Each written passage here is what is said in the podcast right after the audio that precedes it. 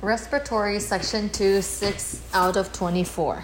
Alveolar surface tension.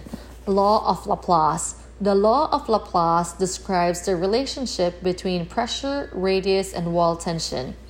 Cylinder shape equation is tension is equal to pressure times radius.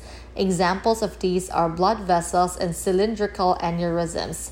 Spherical shape is tension is equal to pressure times radius over 2. Examples of this are alveoli, cardiac ventricles, and saccular aneurysm. Surfactant reduces alveolar surface tension and prevents alveolar collapse. Said another way, surfactant makes it possible to maintain a constant surface tension regardless of alveolar size. Each alveolus contains the same amount of surfactant. Larger alveoli have a relatively smaller concentration of surfactant. Smaller alveoli have a relatively large concentration of surfactant.